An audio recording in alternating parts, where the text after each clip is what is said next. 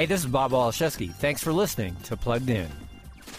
In the Apple TV Plus show Dickinson, the famously reclusive poet Emily Dickinson takes center stage. But did you know that this early 19th century writer also cross dressed as a man to sneak into college lectures, indulged in opium at parties, and was in love with her brother's fiance? Yeah, neither did we. She's wild. She'll be the ruin of this family. And she doesn't know how to behave like a proper young lady. Dickinson had all the potential to be a delightful expression of America prior to the Civil War.